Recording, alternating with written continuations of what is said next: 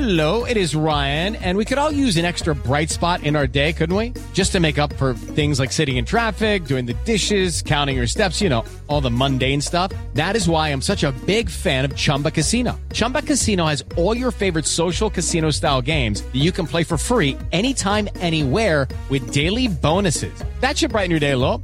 Actually, a lot. So sign up now at chumbacasino.com. That's chumbacasino.com. No purchase necessary. VGW Group. Void were prohibited by law. See terms and conditions. 18 plus. With Lucky Land slots, you can get lucky just about anywhere. Dearly beloved, we are gathered here today to. Has anyone seen the bride and groom? Sorry, sorry, we're here. We were getting lucky in the limo and we lost track of time. No, Lucky Land Casino, with cash prizes that add up quicker than a guest registry. In that case, I pronounce you lucky. Play for free at LuckyLandSlots.com. Daily bonuses are waiting. No purchase necessary. Void where prohibited by law. 18 plus. Terms and conditions apply. See website for details. With Lucky Land Slots, you can get lucky just about anywhere. Dearly beloved, we are gathered here today to. Has anyone seen the bride and groom? Sorry, sorry, we're here. We were getting lucky in the limo and we lost track of time. No, Lucky Land Casino, with cash prizes that add up quicker than a guest registry. In that case, I pronounce you lucky. Play for free at LuckyLandSlots.com. Daily bonuses are waiting. No purchase necessary. Void where prohibited by law. 18 plus. Terms and conditions apply. See website for details. This podcast is part of the Sports Social Podcast Network. This podcast is part of the Sports Social Podcast Network. This podcast is part of the Sports Social Podcast Network. This podcast is part of the Sports Social Podcast Network. This podcast is part of the Sports Social Podcast Network. This podcast is part of the Sports Social Podcast Network. Mobile phone companies say they offer home internet. But if their internet comes from a cell phone network, you should know it's just phone internet, not home internet. Keep your home up to speed with Cox. Cox Internet is faster and has more reliable download speeds than 5G home internet. Cox is the real home internet you're looking for. Based on Cox analysis of Ookla speed test intelligence data Q3 2022 and Cox serviceable areas, visit cox.com/internet for details.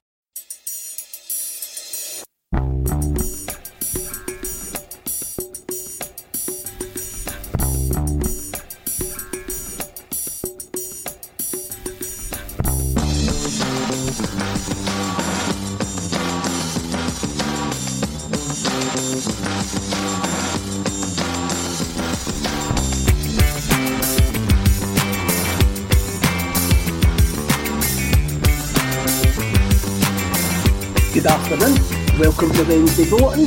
Happy New Year to everybody. Uh, as usual on a Wednesday, it's me, Kevin, Colin, and Brian. And every one of us is isolating because of COVID, which is utterly bizarre. Uh, As Colin just coughs right on cue Just, there. just, just to make sure he's on it.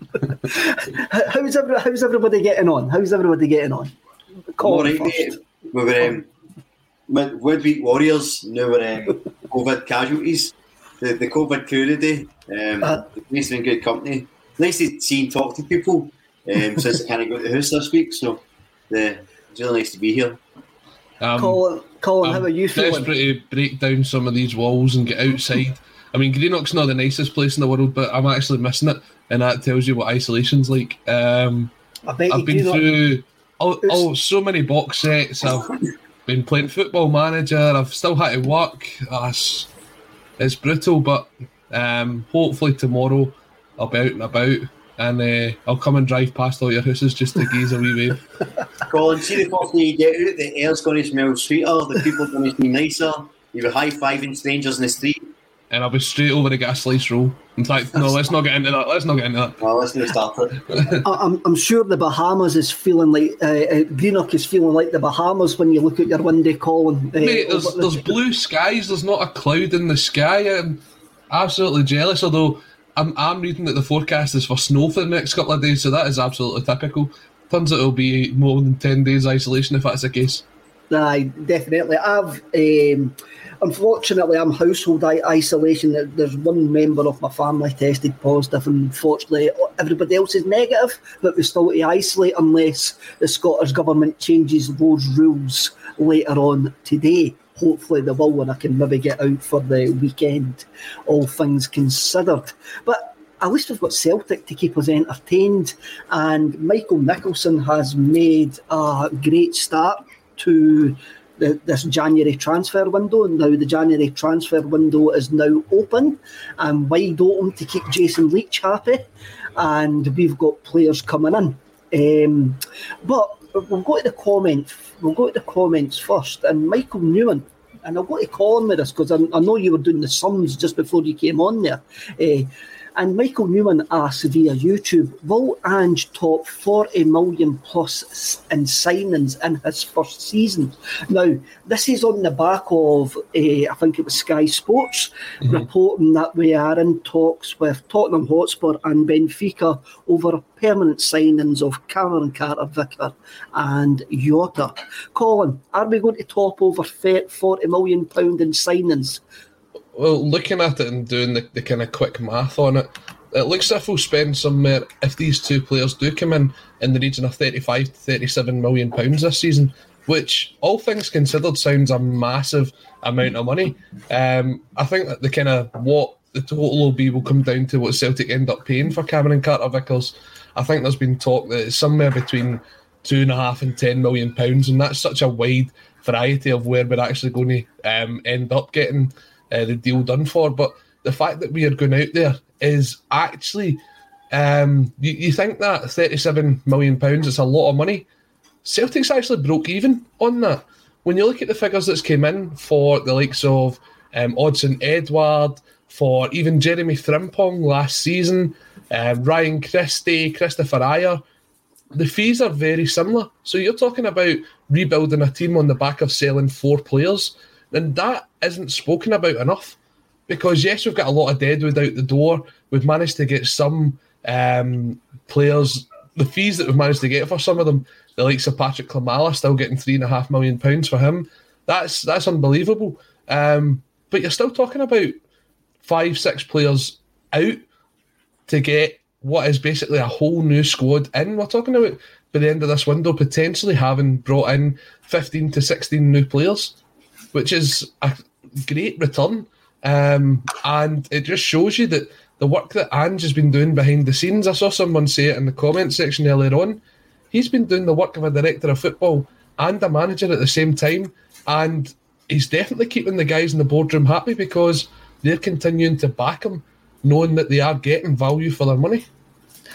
But Brian, there is a football transfers are a complicated business and what you see in the papers or what you, the figures that get bandied about on Sky Sports and stuff like that are not really the true figures. For example, if you get if a transfer fee is sixteen million pound, you'll be lucky to get six million of that up front uh, straight away. So. Michael Michael Nicholson started here, but for Colin's gave us the figures there. We haven't really changed we haven't really changed tack, whereas what we bring in is what we spend out, going by those figures. Aye, but I, I think that's listen. If you're a business perspective, that's that's commercially viable, isn't it? You, if you spend more than you make, you're not a viable business. It's simple as that. And Celtic are, are risk averse enough that you know the, the, model, as much as some of the transfers have been duds over the years, it, it has been working. You know, and I think if you look at, as Colin alluded to there, if you look at getting in, we could end this transfer window with Jota and CCV and permanent figures, these three new guys in, you know, the guys we brought in at the start. Plus, you've still got assets that can go. You've still got Barkas, Ajeti, Bolingoli, probably Soro. Um, guys you get a, a few quid for as well. So, you know, we could potentially see that spending going up. But it's prudent, and the, the point we have to make is we, we're quick to criticise the board, and rightly so at times, but, you know, Nicholson, and it's probably the Ange influence, but he's got these three guys that Ange wanted, he's got them in, you know, actually the day before the transfer window started.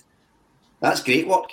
And he's been backed and they've paid the money for them, and it looks like they're going to make the uh, Jota and CCV permanent as well. Again, that's backing the manager and rewarding these players, so as much as we, we, we give him grief, we have to give him credit as well. Nicholson, although he's still radio silent, that's that's a very good start to his permanent tenureship.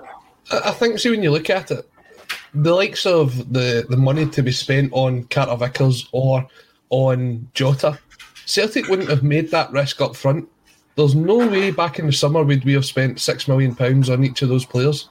Right, This loan if to you buy look option. at the- If you look at the five million for Barkas, five million for Ajeti, you can understand why it's, it's sensible. It? when when you look at it, you've got the, the loan to buy market, which Celtic really haven't utilised a lot. They did try to do that for Ajeti, and then they were talked out of it. West Ham wanted the money up front. It was either you, you bought him up front or you didn't get him at all. So it's it's a difficult one. But when you see that and you see the performances that Jota and Cameron Carter Vickers have put in already this season, Jota's what 21, 21 maybe, and mm. Cameron Carter Vickers only just turned 24 there the other day. If they do sign on a permanent deal, you can guarantee that they'll sign for four and a half years in January, if that's when it does happen. Because the, the idea will be they'll see the rest of this season out, they'll have the following season, and then the season after that is when we'll start considering any sort of bids that come in.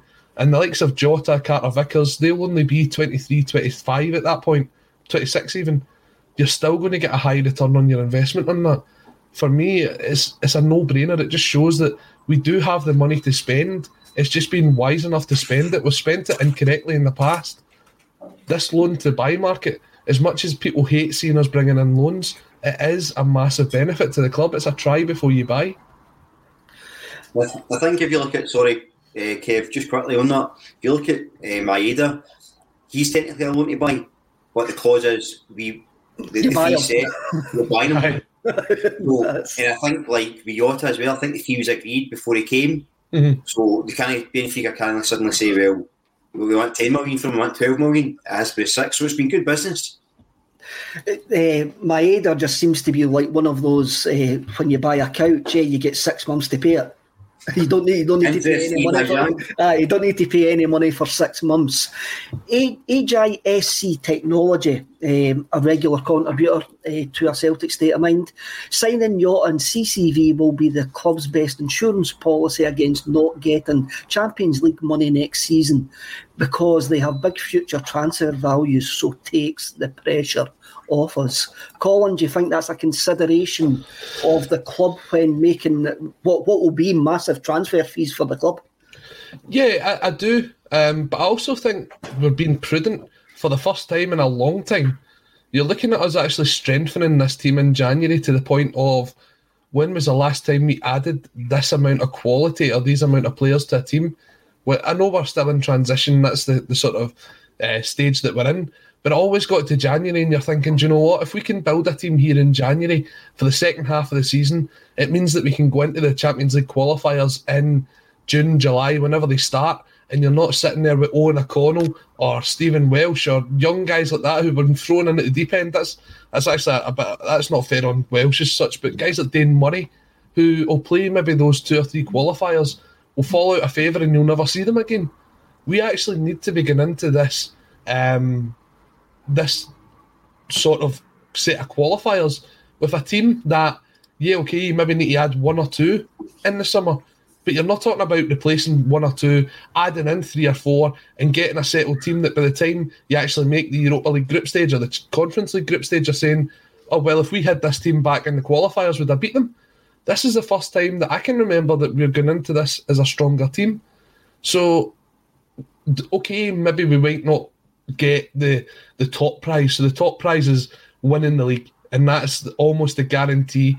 Uh, I mean, it's not 100% guaranteed, but it's 99% guaranteed that you get straight into the group stage. The second prize there is Celtic will also still qualify for the Champions League um, qualifiers if we finish second this year. And if you're going into that, and are, okay, you're going to be playing stronger teams, but you're looking at the teams that we're putting out there just now, and you look at the team that played against Betis and against Leverkusen, and you're thinking, do you know what? If we can add a couple of players to that, then who knows? I'm not. I'm not writing off the league at all. I still think the league's in our hands to go and win it. As long as it's still mathematically possible, it's in our hands to go win it. But it is almost an insurance policy, not to the fact that um, you can then go and sell them players. It's the insurance policy that when you get to the qualifiers, you've got a team that's up there with the rest of the teams that you're going to be competing against. Colin, it's a fair statement. We may finish second. I mean, we'll have to actually look at that, and you're you're just looking at the way that the club will look at it. They'll go, well, we may finish second, and we may have to go through these qualifiers. So therefore, we actually need to plan. Uh, come on the hoops.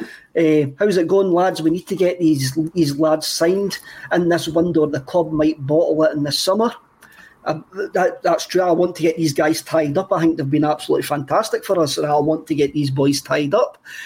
And Pipes Mick Bags uh, via YouTube, the criminally neg- negligent board have not been forgotten.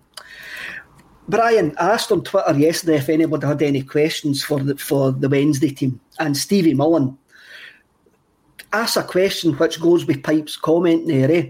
and the Stevie Mullen uh, says, after the criticism of Michael Nicholson being appointed as CEO, what's the thoughts on his start? So, what is what is your thoughts on Michael Nicholson's starts, considering uh, he was he was been the CEO, the, the acting CEO since the start of the season, basically. He's overseen the Bernard Higgins stuff, and now we're going into a transfer window, and he has made a decent start into the transfer window. So there's there's positives and negatives. I'll do the negatives first because I think there might be more positives so far. Negatives are it's radio silence again. There's been very little to no engagement. I think they're in one statement, didn't they, the New Year or just before when it Christmas time. Um, there's been very little engagement. You know, the Bernard Higgins thing was a shambles. You know, you know his involvement with that. So they're two two big negatives. And I think if he if he one of the things we have to change, we've been trying it for, is, is more engagement with the the sort of Celtic fans and the, the Celtic people. The positives though are he seems to be leaving the football to Ange to deal with. You know, he's no he's no doing a, a law, he's no micromanaging by lots of things. You know, Ange has asked for players, he's got them in, he's got them in on time. Ange just told him he wants the the run of the, the club essentially. Ange's got the, the youth players and the reserve players all training the same way as the first team, so there's a, a sort of pathway. He that had in recruitment the the boy Anton uh, Macklin, the sports scientist. So it looks like Nicholson sort of leaving the manager in charge of football affairs, and he'll back him accordingly. Now, that might be wildly off the mark, but if that's true, that's a real positive for me moving forward. But get back to the, the negative part, it, they do it for more engagement. It's something they've been crying out for. Um, so it'll be interesting to see how it how it pans out over the course of the next few months and towards the end of the season. But as I say, look, we criticise when they deserve it, and we have to we have to give them a hat tip when they deserve it as well. Because I can't remember a January where we've not had players a couple of loan signings in the last day of the window or anything like that. Whereas we've got three players we're all very excited about, I think, and I'm sure we're going to talk about um, coming in, and they're in already, and just get a couple of weeks to get them trained, get them in with the first team. And if we can sign CCV and Jota, that's a huge statement intent for the rest of the season. And I think confidence will start to rise in that. And um, so, yeah, so, so, so far, I would say probably 60 40 good. Maybe I'm just being generous because it's, no, it's quite no, nice no, no, you're, no, you're I quite think, right. I think that's probably fair. Colin, uh, what, what's your thoughts on Michael Nicholson, and also, also on his radio silence? Do we really need our CEO to be a publicity hungry animal? No, I mean you've got a face of the football club right now. You've got Ange, who is he's out there for everything. He's out defending the club. He's out defending the supporters. He's out bringing the sort of reputation to the club. You look at it. Who was one of Sky Sports' main interviews on Christmas Day? It was with Ange Postecoglou. Everybody is interested in what this story means to the club. So, whilst he is is out there as the face of the club, Nicholson can happily do what he's doing in the background. And I think that's the kind of person that he is. I don't think you're going to ever see him come out and give the big pompous speeches that we saw very rarely, to be perfectly honest, from Peter Lawwell, who was seen as the face of Celtic Football Club. He was seen as the guy that sort of pulled the strings behind the scenes. Nicholson might do that, but we might not see it. We might just see things happen and someone will say to him, Oh, yeah, well, that was Michael that had the influence in doing stuff like that. And if that's the way he wants to work, that's fine. But there is going to be times where we do need someone who is going to come out and is going to have to back up the club. That is going to have to come out and back up the supporters because there's going to be situations down the line where Celtic Football Club's going to come under attack for a number of different things. and we need a face that's out there. And let's be honest, it's not going to be Ange that's going to come out and answer a lot of these questions. It's going to need to be someone behind the scenes that's going to need to do it. So, Mobile phone companies say they offer home internet. But if their internet comes from a cell phone network, you should know. It's just phone internet, not home internet. Keep your home up to speed with Cox. Cox internet is faster and has more reliable download speeds than 5G home internet. Cox is the real home internet you're looking for. Based on Cox analysis of Ookla speed test intelligence data Q3 2022 and Cox serviceable areas, visit cox.com/internet for details. It's the Marketer's Report. This week, Patrizia Spagnoletto, Global Chief Marketing Officer, Direct to Consumer for Warner Brothers Discovery, weighs in on the difficult task of building and retaining consumer trust. Trust is a really hard thing to build and a really easy thing to destroy. And we have to be very respectful about that. Our partnership with iHeart has really helped us build that trust and that relationship with the on air talent. The best thing for us to do is to build a relationship with our consumers. And if those consumers have a relationship with the DJs that are on air, then we want to build on that. House of the Dragon, which was one of our most successful, if not the most successful campaign we've ever done for a show, audio was a core part of that. As the number one audio company, iHeartMedia gives you access to all. Every audience, live conversations, trusted influencers, and the insights and data you need to grow. Not just a media company, iHeartMedia is your access company. Go to iHeartResults.com for more. I'd like to see what happens when these situations come up before passing any judgment. I think quietly in the background he's doing what he's doing. The first one that he's obviously spoke about is the Bernard Higgin things and the silence on that. All you can say is at least they never got the job. And that's that's the only reflection that you can take on it. There will be a time when I need or when the club needs Nicholson to step up for the supporters, to step up for the club, and to be that face. But we've not seen it yet, so we'll I'll, I'll reserve judgment until such times occurs. Brian, Colin brings up a point there. I mean, are we just so used to our, our chief executive standing up and making the statements when other clubs have their chairman doing that? It was just the fact that our previous CEO was so powerful and our chairman so weak just means that we expect a CEO to come out and face the fans when it should really be a chairman's job. I don't think you'd a CEO come out and face the fans, but you know, if you look at the when when Dom McKay's very brief spell, his interaction, there was things that he was basically taking charge of the club were doing. He'd done the um, the Kano Foundation stuff, and you know, was things where he was sort of appearing, and you you don't want your CEO to be the forefront of the club, right? Obviously, you want to be Ange, and you want him to be left to the football stuff.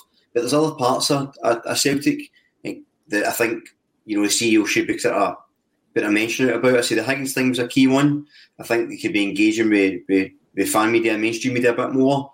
Um, and I just think now and again a, a you know, message of support or let them know there, especially given the the sort of air of what seemed to be um, disregard for the supporters.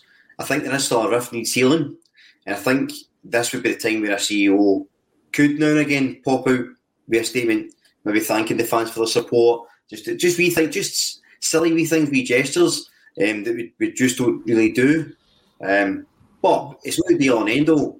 And if he sticks to you know organising the financial side of things and the leaves on to the football side, that's that's obviously what you want. And I don't listen. I don't think for a second Ange is going to be told off anybody how to control the football side of things.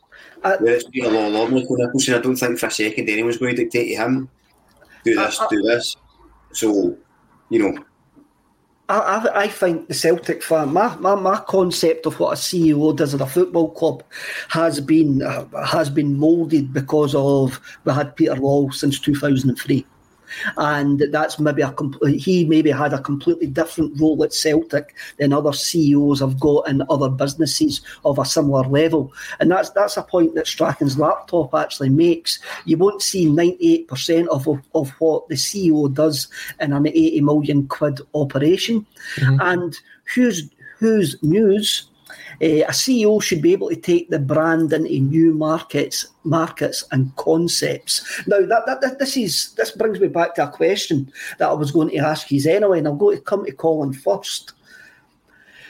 If we get we've got the three Japanese lads in, and it looks like we're, we're, we're a wee bit down the road with Cameron Vickers and with Jota. If this window is a success, does that put the end to the sporting director job, or should we still get in a sporting director to back up Hughes News' comment that a CEO should not be handling football transfers? Colin. Do, do you know what? I'd leave that answer up to, to Ange. I would let Ange make the final decision on that. I think obviously he's understood that he's had to come in, he's had to rebuild a squad from basically scratch this season. He's known what his task was before he came here. When we had the chance to speak to Ange um, at the fan media press conference a couple of weeks ago, I asked him the question about what was his plans for stage two of the rebuild. And his big drive was on recruitment, both on and off the park. So, unless anything's changed in the last couple of weeks, Ange still wants to bring in scouts. He still wants to bring in guys to help him with the recruitment side of the business. Now, we've known probably what since June that we needed to get someone in um, to do uh, what do you call it, like sports science. It took them to November, December time because they went and they picked the right candidate. In the meantime, things ran in the background, maybe not to the level that they should, but they, they ran and we kind of continued to work it and tick over. We're just seeing what's happening right now with bringing in guys um, from all over the world. We're looking at guys from Japan. We're looking at uh, bringing in guys from Portugal, England. It looks as if we're just about to get a deal over the line from a for a boy from Ireland as well. So we are putting a lot of effort in, and just putting a lot of effort in just now. I think eventually there'll come a point where he'll say, "Do you know what? I don't want to be working 24 hours a day. It'd be good to have someone that I can kind of bounce ideas off of and get a bit of time back."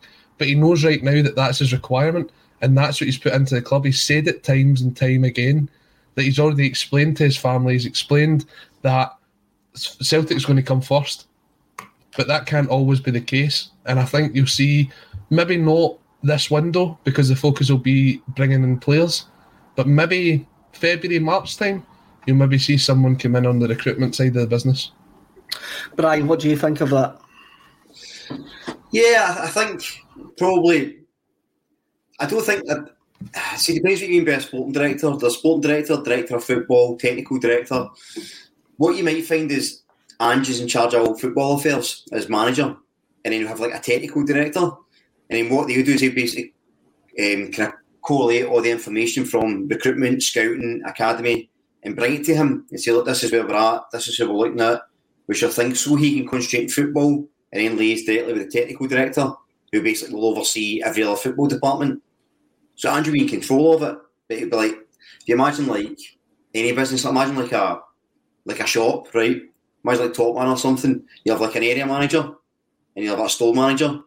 So store manager will recruit staff and do this, the area manager will tell them, then they go to their you know, their boss, who would be Ange. So it just filtered down. So I think probably Colin's right, he'll probably get it all together and get someone to oversee it, maintain it while he can then focus on the, the football side of things. I think you look at not the greatest example because they're rotten at the moment, but if you look at Man United, they done that with Darren Fletcher. So he actually he's a technical director, so he controls kind of like he's basically oversees football affairs for the academy up, but what's underneath the manager. Whereas a sporting director or a director of football works above the manager, like the boy for Dortmund, I can't remember his name. He basically oversees and hires managers and stuff.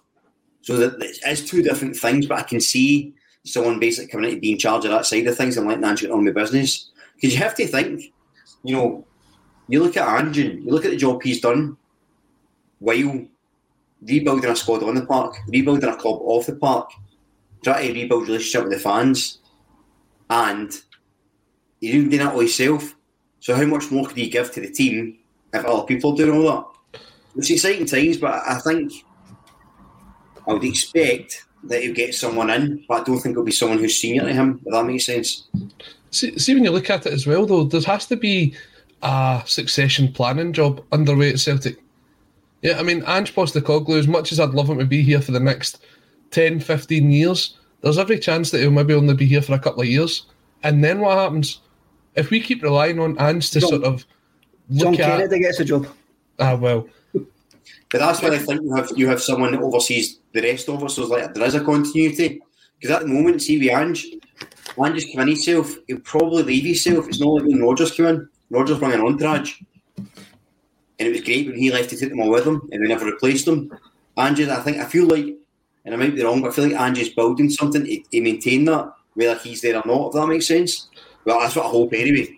See, see, when look, see when you look at it, the last person who was sort of head of recruitment that sort of saw through a couple of managers was um, the guy Park.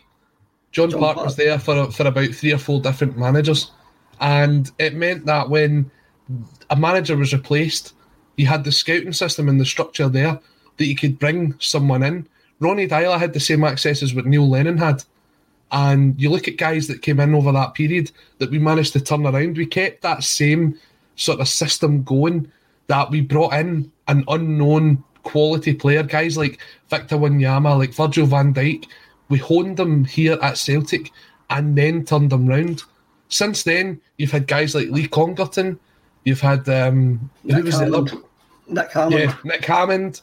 We've had other guys that have come in and out who have been responsible for Celtic. Well, that, that's basically it.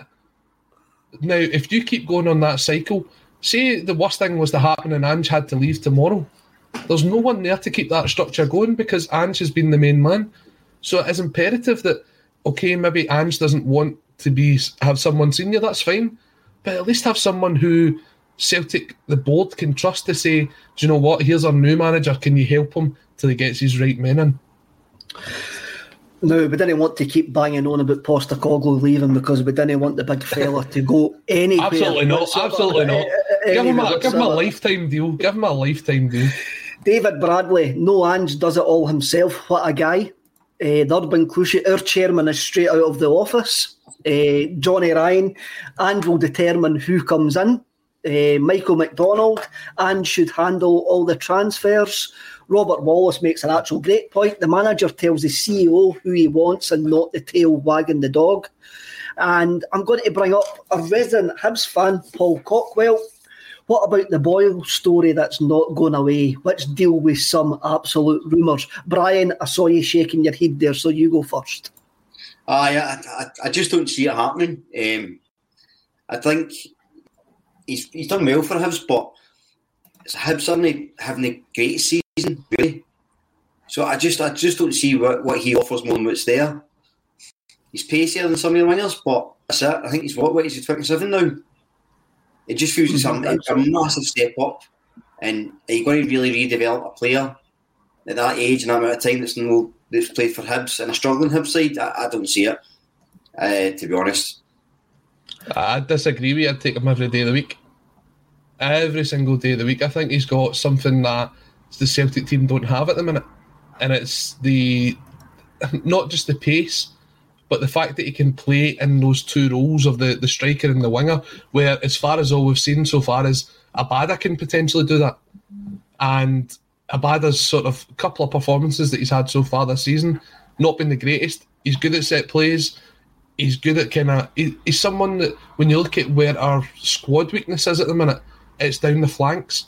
Would I play him over um, Mikey Johnston every day of the week?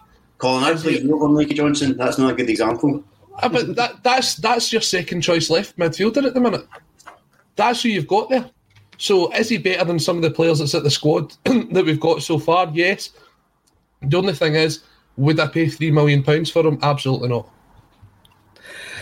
There's, there's, it's sort of split in the comments, lads. Like you used to are split there, eh? Uh, Patrick, Patrick Harold Boyle, not Celtic class. Robert Wallace asked the question that you asked there, Colin. Is he better than what we have? And I think this is Brown Warrior brings up a comment, and it says Boyle has ripped the Rangers defence apart. No Celtic winner winger has done that for two seasons. To be fair, though, when they played Rangers, they were sitting in deep and Rangers were pushing up and they were just putting long balls and counter attacking. Celtic, even if we had boy, when they play like that against Rangers, so it's a false equivalent. I get his point. It's a false equivalency. It's like when Ivan Sproule was at Hibs and he done that. He done it because he could do it against teams that were attacking and he had space. If he plays for Celtic, he's not going to. He's going to be facing low blocks all the time. He's going to have space running behind. Don't see it. There's, there's a really good Don't see it. There's a really good comment coming in here from Stephen Tomlinson. If it was cheaper, would Boyle be a Johnny Hayes type signing? Now, you Eh, think John? I, I thought Johnny Hayes had a really good contribution when he was at Celtic. We picked him up for next to nothing. He put some great performances in, including that one um, over in Rome when we beat Lazio, and he left. He done his job. He was never a quality player, but he was a great squad player for Celtic. That, that's a decent point. I was trying to bring up the exact same comment as you there, Colin. That's how it kept on disappearing for anybody. We apologise for anybody who was watch, watching on YouTube there. I wondered what was going on with that with, Stephen's comment. Um, you're right. Gordon Ashley. Boyle is a no-brainer. Forrest not even close, and Abada's not a winger. I would offer 1.5 million, and I'm going to bring up another comment. The Brown Warrior, Henderson and, and Cash, get it done the Henderson question, Brian, brings you around to we ha- we seem to have a lot of dead wood in the squad, and it's all right getting players in, but you have to actually you have to actually balance the books as we've already spoke about, and sometimes you need to have that conversation with players that that, that they actually do need to leave, and it was something that uh, was brought up to me on Twitter by Joe Smith. And what he actually says is, how much of a hit do you think Celtic should take on Barkas, Bolly, and Ajeti to get them out of the door this window? These three guys need off the wage bill as soon as possible and could fund one quality signing. I, I, think if, you, if we're spending £12 million on, on the two guys that are in the tagline, Jota and Carter Vickers, and the three million what we've spent on the, the three Japanese lads, we're going to need to do a bit of balance in the books again. This this window to actually to stop the wage bill going up. So, what do you think the club will be looking to do to get rid of the three that Joe Smith actually mentioned? I think when you look at it, you're not going to get anything for for Ajeti this window because you'll not pass a medical. He's he's he's out for what seems to be quite a long period of time. So Ajeti's one you're going to have to be stuck with. That then asks the question: then if you do have someone that needs to leave, then who's going to be the one that sort of fills his his gap? I think if um, it looks as if Leigh Griffiths is going to be back from Dundee, I think his contract will be torn up. Mobile phone companies say they offer home internet. But if their internet comes from a cell phone network, you should know. It's just phone internet, not home internet. Keep your home up to speed with Cox. Cox internet is faster and has more reliable download speeds than 5G home internet. Cox is the real home internet you're looking for. Based on Cox analysis of Ookla speed test intelligence data Q3 2022 and Cox serviceable areas, visit cox.com/internet for details. This week on The Marketer's Report, Patrizio Spagnoletto, Global Chief Marketing Officer, Direct to Consumer for Warner Brothers Discovery, weighs in on building trust. Trust is a really hard thing to build and a really easy thing to destroy. And we have to be very respectful about that. Our partnership with iHeart has really helped us build that trust and that relationship with the on air talent. As the number one audio company, iHeartMedia gives you access to all. Every audience, live conversations, trusted influencers, and the data you need to grow. Go to iHeartResults.com for more. I think Bolly will probably go maybe back to Turkey, whether it be on a, a loan with a permanent option or a permanent deal. Uh, and from what I'm hearing, because of the kind of injury crisis we've got at the minute, potentially it could be Barkas that stays as well. So it's it's not the it's not the best situation, but I, I think we spent what between twelve million pounds on those three players, Barkas, Ajeti, and Bolly. I think if you get five for the three of them, that's that's where you're kind of sitting at right now. Now, I, I don't know about Barkas. I think Barkas will still go out on loan. I think they've- I think they've got enough goalkeeping cover there, especially if they, they rate the young uh, young Toby, uh, whatever his second name is. Uh, oh, there you go. Uh, especially if they rate him extremely highly. They also do, whether we like it or lump it, they do actually still rate Scott Bain as well. So, and and I'm sure Barkas is on far more money than Scott Bain. Well, what, what do you reckon, Brian? I still, I still think that these players. I know Ajeti's got his the hamstring problem at the moment, which could, as Colin rightly points out, which could kibosh any sort of move whatsoever. But I'm sure Barkas has still got a bit of credit in the bank in his homeland, and Bolingoli will still have credit in the bank in Belgium and Austria, where he's actually played his football.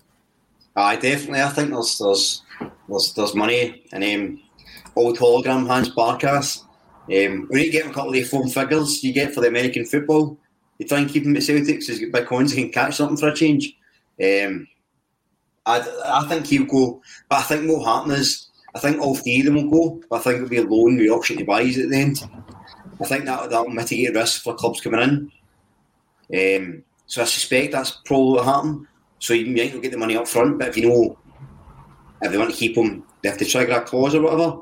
To probably get it. I, I think I'd want a lot more than five million for the three of them. I think, I think you, you, I would take you probably need three and a half to four million each. I would say still.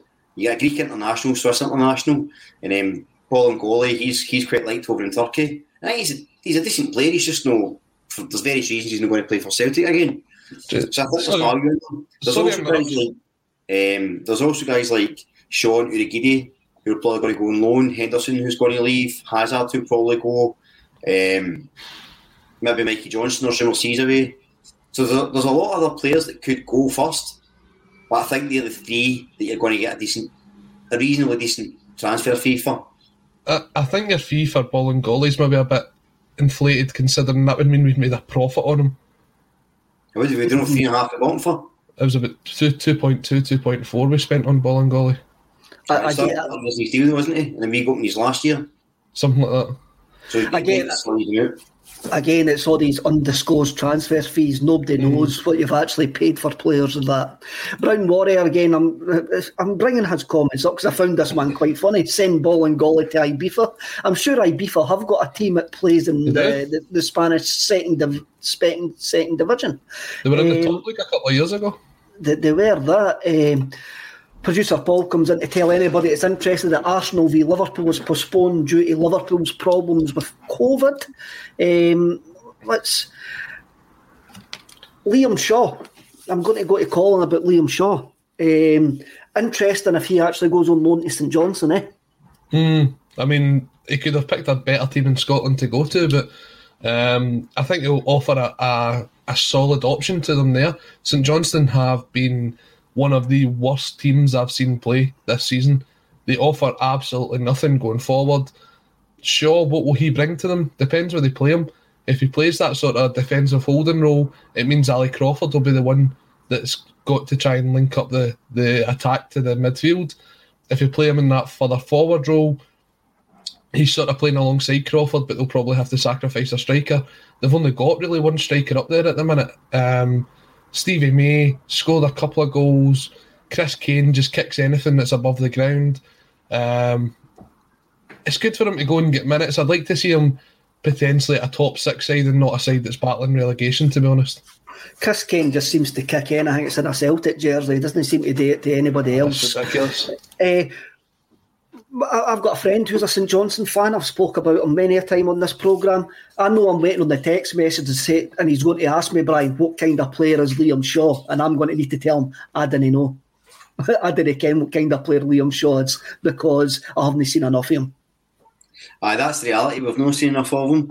I think we guys like with, with Shaw and Urhoghide, if they go on loan, I think Postecoglou will be very careful about the type of club they go to, just in terms of how they train, because you see how intense the training is and stuff. And like, to be fair, when we saw Urhoghide, I, I slaughtered Urhoghide at the start of the season, but actually he was good against Betis. Still played that position, he was good. Um, and the improvement there is because of obviously the training so they put in the high intensity training and stuff. I think he's going to want to send if they're going to stay in Scotland, he'll probably want to send them to a club who trains not in a similar way, but has a certain level of professionalism of of because at no point you send him in loan for six months and he comes back out of shape or not quite in Celtic shape. It's a waste of time. So I would like them to go on loan to Scotland because then they're playing against the same opposition. You can engage them a bit more. But I think you'll probably look at somewhere down south that's a bit that's maybe more in line with some of his training uh, methods. Because again, if he sees a future for them, I don't see them. Because when you look at even Jay Marcus, some, some of the guys that come into Celtic this season, obviously good players, and they might not have had a pre-season, but they're still fit and they can't deal with Postecoglou's training. or it's taking them a long time to get there.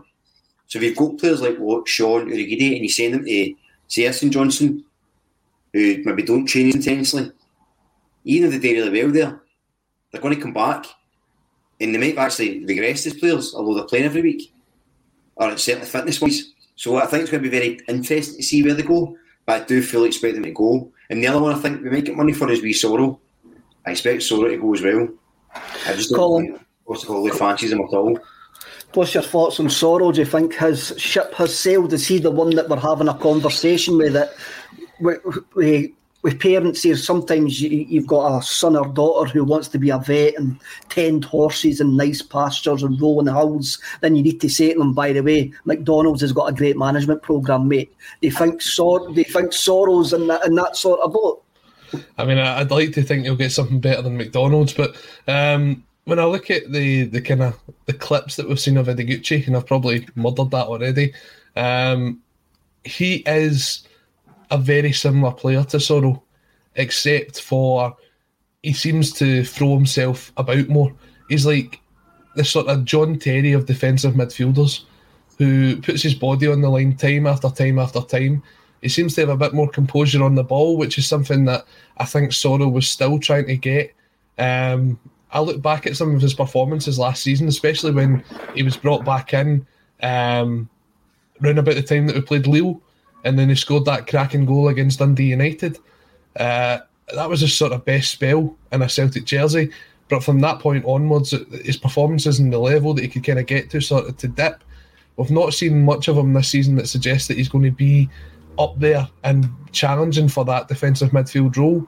I think it's going to be between um, guys like Bitton, Ideguchi, and McCarthy that's in there. You don't need a fourth choice centre defensive mid, especially if you are um, you're kind of still young and you want to get yourself into the game. It'll be up to Ange whether he goes on loan or if he goes away permanently. I still think that for the betterment of his career is probably away from Celtic and away from uh, fr- from Scottish football. To be perfectly honest, I don't think it ever suited him. Ewan Boy Martin comes in and he says Soro's ship has sunk. When you mentioned John Terry there, Colin, I thought there were so many places that I thought you could have took that, but I'm quite glad that you only that you only stuck to football. Stay, stick any- on the park. Stick on the park. John Terry actually posted a picture of himself going skiing the other day there in his private jet, and it just screams, "You are an utter beep beep beep." But there we go. Let, let, let's let's um, turn Japanese. Let's speak about the three Japanese guys because Colin, you mentioned uh, uh, uh, Ideguchi, or just call me Gucci as as as, uh, as he says. Kyogo's got us really excited about these guys. he has got us really. Kyogo's a natural talent, and we've got the you've got Dan Orlowitz and the other guys for the J League. And uh, the J League watchers are going, and Maeda's actually better than, than Kyogo. We're, we're getting really, really, we're getting really, really great reviews about Hatate and that as well. And you've got Ideguchi, who seems to be that sitting six. He's maybe not coming with a, a, a bigger symphony orchestra as other two, but people say uh, he is going to do a job for us. Brian, are the three starters? Uh, do these three walk into the side? So it's interesting. It, I think it depends on where Hatate plays. So in his la- I read a thing earlier. I was looking at it. In, his last fifty games, nineteen of them were centre mid, seventeen were left back, and then there was a splittering of left wing, right wing, attacking mid. If he comes in at left back, I could probably see the them starting. I think it would be Maeda at left, Kyogo, Jota when he's fit, um, Gucci, McGregor, Rogic, Juranovic, CCV, Welsh, um, Hatate, and Hart at the back. I think that's probably your strongest team. I think Hatate's coming in to start. Gucci's the interesting one. It de- so it depends where Postecoglou if he says Cal McGregor is a is a you know the six or the eight. I think that's going to dictate who starts. If he prefers him sitting, then Gucci's in the bench along with Bitton. But I suspect he likes him a bit further up, linking the play. So then probably Gucci will start. So yeah, I, I think Maeda and Hatate definitely see starting. Hatate I see starting where he's left back or centre mid, by the way. Um, but I think if he goes to left back, Gucci will come in. Um, but again, there's loads of the exciting thing about Hatate. He seems to be the one that there's loads of buzz about. Maeda's getting the press, but I've seen a lot of things with people talking about Hatate and how he's going to really, you know, have a massive impact. He's only 24, looks a real player, but it depends where he's going to play for me. I think that's the kind of interesting thing. I think that directly will affect the, the other ones. But Maeda, I see starting. He's um, he seems to be the boy, doesn't he? Colin, before I come to you, Facebook user, hopefully it's not the same Gucci you find down the bars. Uh, we're all hope, we're all hoping that. What Brian's saying there, I do not see Hatate as a left back whatsoever. He's there to play in the midfield and on the left wing. The left back situation for me is tied up with Greg Taylor and uh, Liam Scales. Hatate's there to give, uh, obviously Turnbull's now injured, but for me, Hatate was coming in to actually give Turnbull a break in the middle of that park, and I see him playing in the midfield, Colin. Yeah, I'd agree with you there. I think your midfield three probably, um, if they are all available for the game against Hibs, will probably be um, McGregor, Hatate, and Rogic. Um, if that's the three that you've got available, I think there was a there was a good comment came in there and says we've maybe got that first box to box midfielder that we've not had for a long time, and I've been saying that all season. I don't think we've got that box to box midfielder. Um, someone, I think, someone in the comment section said probably as far back as um, Stuart Armstrong. But Hatate seems to have something that Armstrong doesn't have, and that's pace. Or Stephen Tomlinson. Um, Hatate seems to have a lot of pace as well. And you're seeing that's why he's been played sort of out on the left hand side. He's been pushed further forward to the left. And having that versatility isn't necessarily a bad thing, considering the way that um, we've picked up injuries this season. So he was put in at left back to cover an injury in the J League. He then made it into the Japanese uh, Olympic side at left back as well because that's where they, they felt he was best positioned. Uh, look, if he can play consistently in both positions, that's two positions we've managed to cover in the team, which is great. If he's more suited to the centre midfield role, we'll see that when he starts playing. It's not necessarily a bad thing to have someone that can play in more than one position. Um, no, uh, isn't Colin, uh, uh, Colin with the amount of injuries that we've had this season, and it's the amount of guys who can do a couple of jobs in Coglu's team that we've actually needed. I mean, uh, Brian, I, I'm going to come to you come to you with this. I mean, I, I think sometimes that David Turnbull and Tom Rogic, especially Turnbull, has been asked to do a job that he's not suited for, and he's done it extremely well. He has done it extremely well before getting what for me was a fatigue injury. That injury when he pulled up in the cup final was just because he had played far, far too many minutes. But I always saw Turnbull as a, a square peg in that round hole and Hatate probably uh, uh, seems to have the the profile to fit that role better in a Postecoglou Postecoglou midfield. Yeah, I think that's probably right. I, am a big fan of Turnbull. I think he's an excellent footballer, but I've said on here a few things I'm concerned about him off the ball.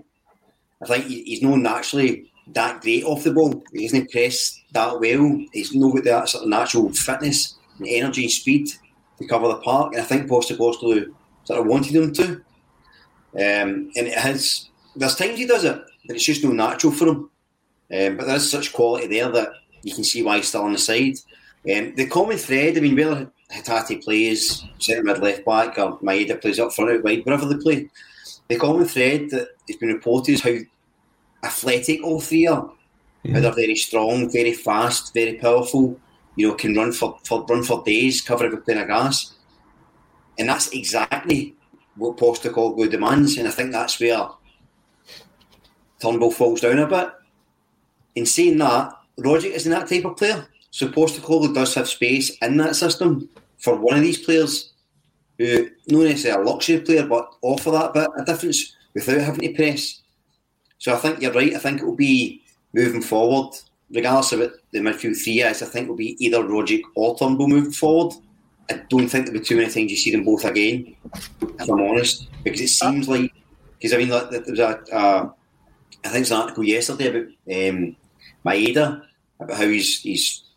Mobile phone companies say they offer home internet, but if their internet comes from a cell phone network, you should know it's just phone internet, not home internet. Keep your home up to speed with Cox. Cox Internet is faster and has more reliable download speeds than 5G home internet. Cox is the real home internet you're looking for. Based on Cox analysis of Ookla speed test intelligence data Q3 2022 and Cox serviceable areas, visit cox.com slash internet for details. An incredible athlete, like lightning quick, so strong, you know, so fit.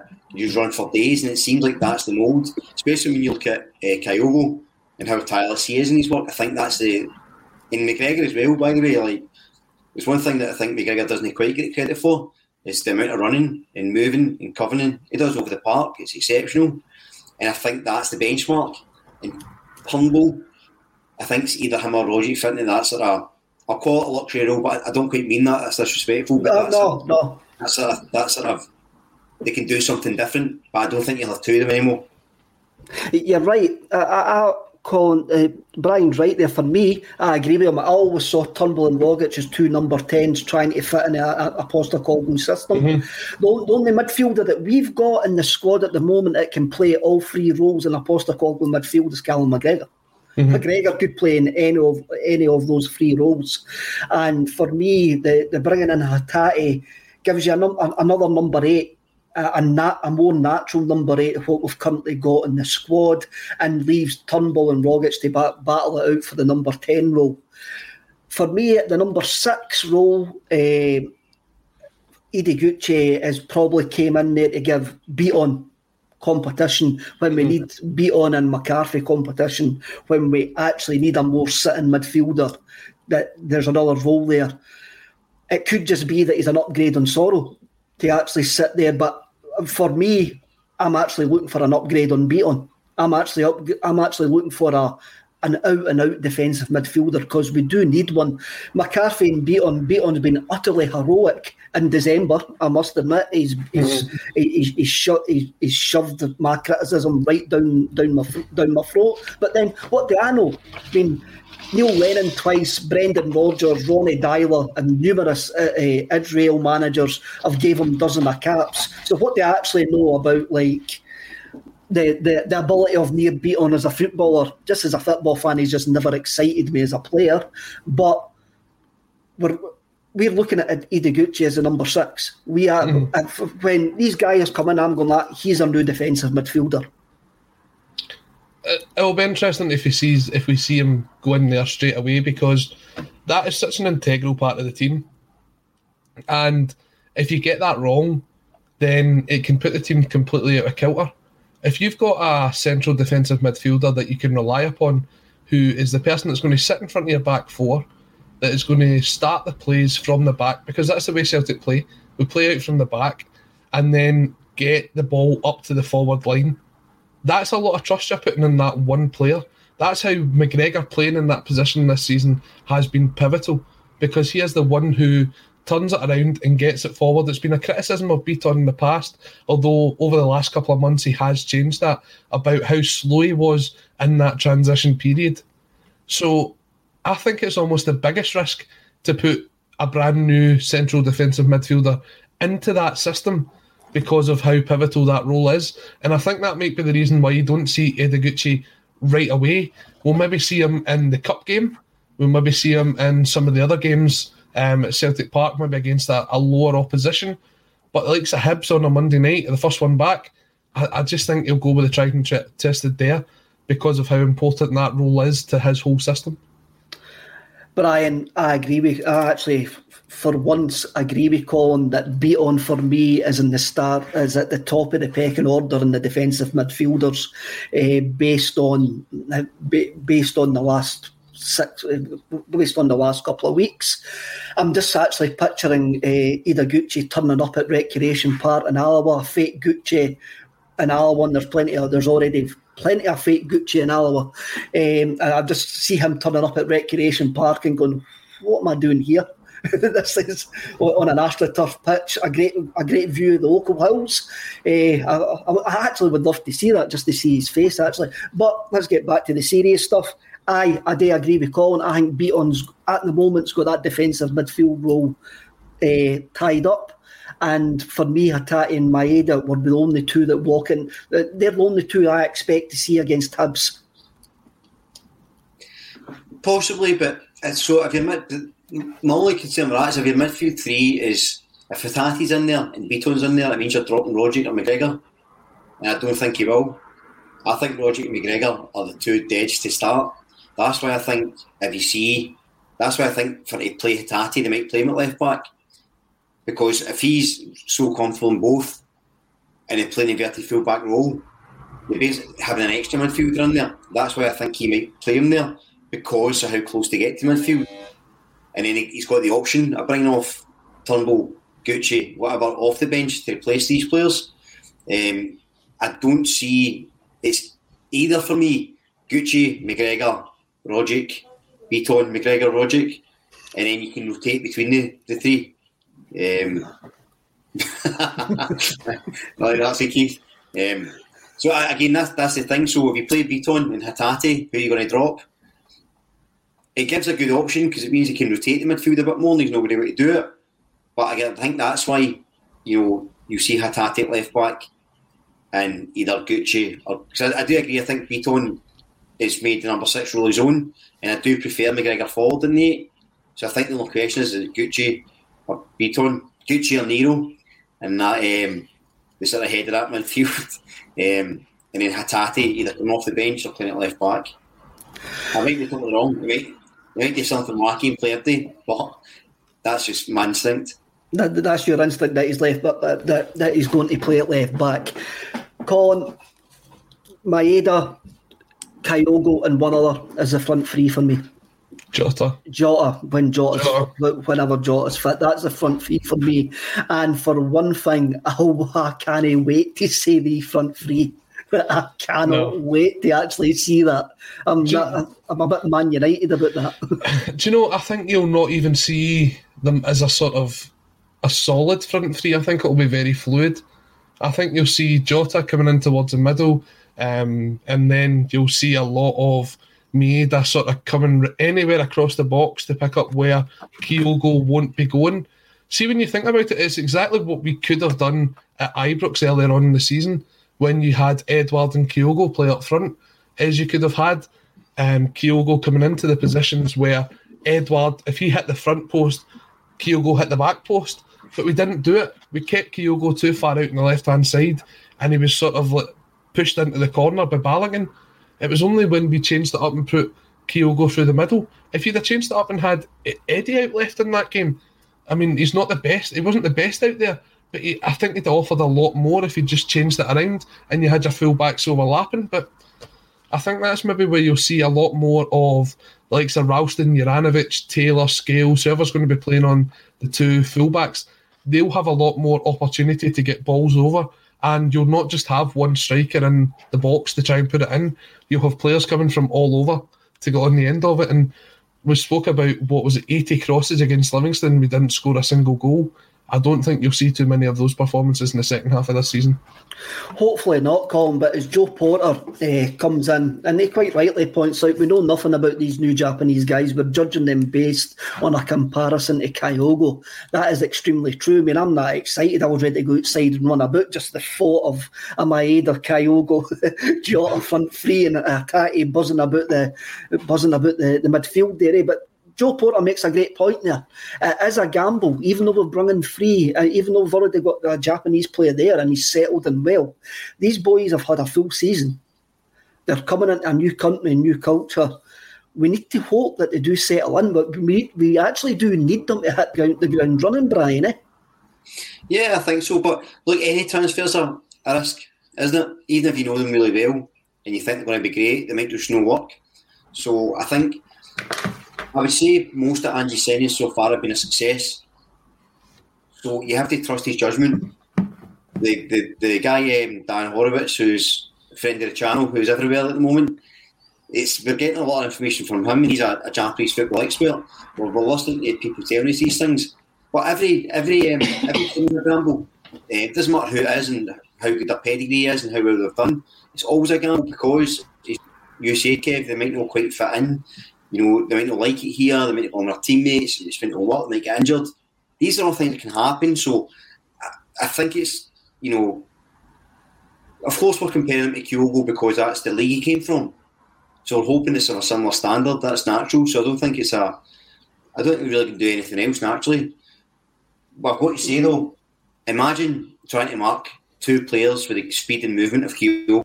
Because apart from Maeda is very similar. He's super fast. He comes in through the left.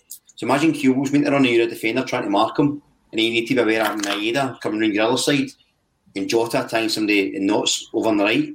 I think it's. I, I'm McKev. Like I'm about the cartwheels down the street here. I can't wait to see them as a front three because I think they're going to prove an absolute nightmare for defences, any defence, and um, I'm really excited.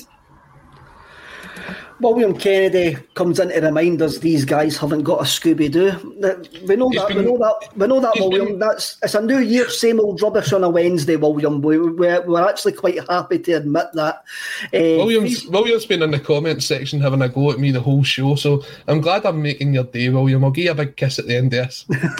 uh, face, uh, Facebook user comes in. Kev Gucci will revel in the fresh air around the hills of Alloa after the exhaust fumes of Japan and the meth fumes of Leeds. apologies to any Japanese or people who are listening from Leeds. Um, one last question. I'm going to take it for Twitter because I asked on Twitter last night just before we, we run out we run out of time here. Thomas Collins asked me on Twitter, "Do you think we can go far in the Conference League?" We've boosted the squad with these three guys. We don't know what's going to happen. We've probably got a 50-50 chance against Bodo Glimt even though we don't know what what uh, team we're going to face because uh, of of their players leaving. I'm willing to have a crack at this. I want to have a crack at the Conference League. It's not where I want to be, definitely no. But I'm willing to have a crack at it. Brian, what do you think? Yeah, agreed. I think our European performances have been pretty good. And again, a lot of teams, when we a patchwork squad or squads that have been injured, um, are against very good teams. So I think you know, get up to speed, get the players playing, um, playing aggressively, playing the, the, the, same way, you know, pressing high, high tempo, counter attacking. I think we've got a good chance against most teams. Um, and yeah, I think we could go. And it's not to disrespect the, the danger. The only slight caveat is the danger with the, the Conference League is that it's not Europa League. And there's this idea that the teams in it are all garbage and we should walk it. Because even though we've had a, a not a very good recent history in Europe, there is the idea that well, I should definitely beat them. Never heard of them, and we know that's not the case. So there is a, a danger of that, and you don't mind going out to a, a, a huge name in Europe because you go, well, we tried and they were just better. So there is that sort of worry, but no, I don't have any fears going yet. I think I've got faith in Andrew and what he's trying to do, and I think we've said from the start, you know, he's Celtic completely Scottish football, and it's about Europe and testing yourself in Europe and trying to get to that level. So, um, yeah, I, I think we'll, we'll do well. I've no fear. Colin, what's your thoughts about the, the Conference League? I've, I had a comment there from Paul here. I'll get it back up. Don't care, to be honest. Let's get the SPFL under control. What's your thoughts on the Conference League and how far we can go in it? I'd like to see us just win the first tie over two legs in Europe since 2004. I think that start needs to get kiboshed this season as soon as possible um, mm-hmm. and put it to the, the history books where it deserves to be. Look, we're looking at this team, Bodo Glimt. They've sold four or five of their key players. One of the players looks as if he's going to make the move to Scotland to sign for Hibs as well. If that's, a, I know obviously they had the great performances against Roma, but if they're a team that's looking to rebuild as well, we've got to take advantage of that. They're going to be coming in straight off their pre-season. We should have these guys up and running. Look, just I, I want Celtic to get into every game to believe that they have the ability to beat the team that they're playing. And if that means that you go on a run in Europe, then that's fantastic because it'll bring in extra revenue, it'll bring in extra coefficient points as much as anybody kind of moans about them. Let's just go and try and win every single game that we're in because I watched a Celtic team last year that looked as if they'd gave up from the minute that the first whistle went. This season, I'm not seeing that, and I want to keep doing that. So let's just keep trying to win as much as we can and see where it takes us at the end of the season. And hail, hail to that. Henry, I'm going to give the last comment to Henry Lally. Uh, guys, Ange's style is pressing. In order to achieve this, with the number of games we have, a settled first 11 for me is a thing of the past. More squad, squad rotation in the future. I think he's right there. And with the three guys we've brought in, we're really, really excited. All three is are absolutely buzzing out our nuts for a Wednesday afternoon when we're all in isolation today. Kev, just before we finish up, was there not one more question that came through on Twitter? Eh, what one are you, are you going on about? Was it the one Uh, about a, a certain hat? I think it was a certain hat that we've not seen in a long, long time. Okay, two seconds then, two seconds.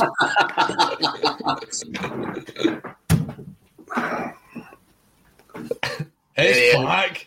He's back. The, the, the mustard hat still exists. And, and, I- and, maybe we'll it maybe we'll come out of retirement eventually. Lads, this has been great. I've really enjoyed this, this Wednesday afternoon lunchtime. I hope everybody else has. And hey, if you haven't got any anything good to say about anybody, just didn't say nothing at all. Hail, hail, and keep it Celtic.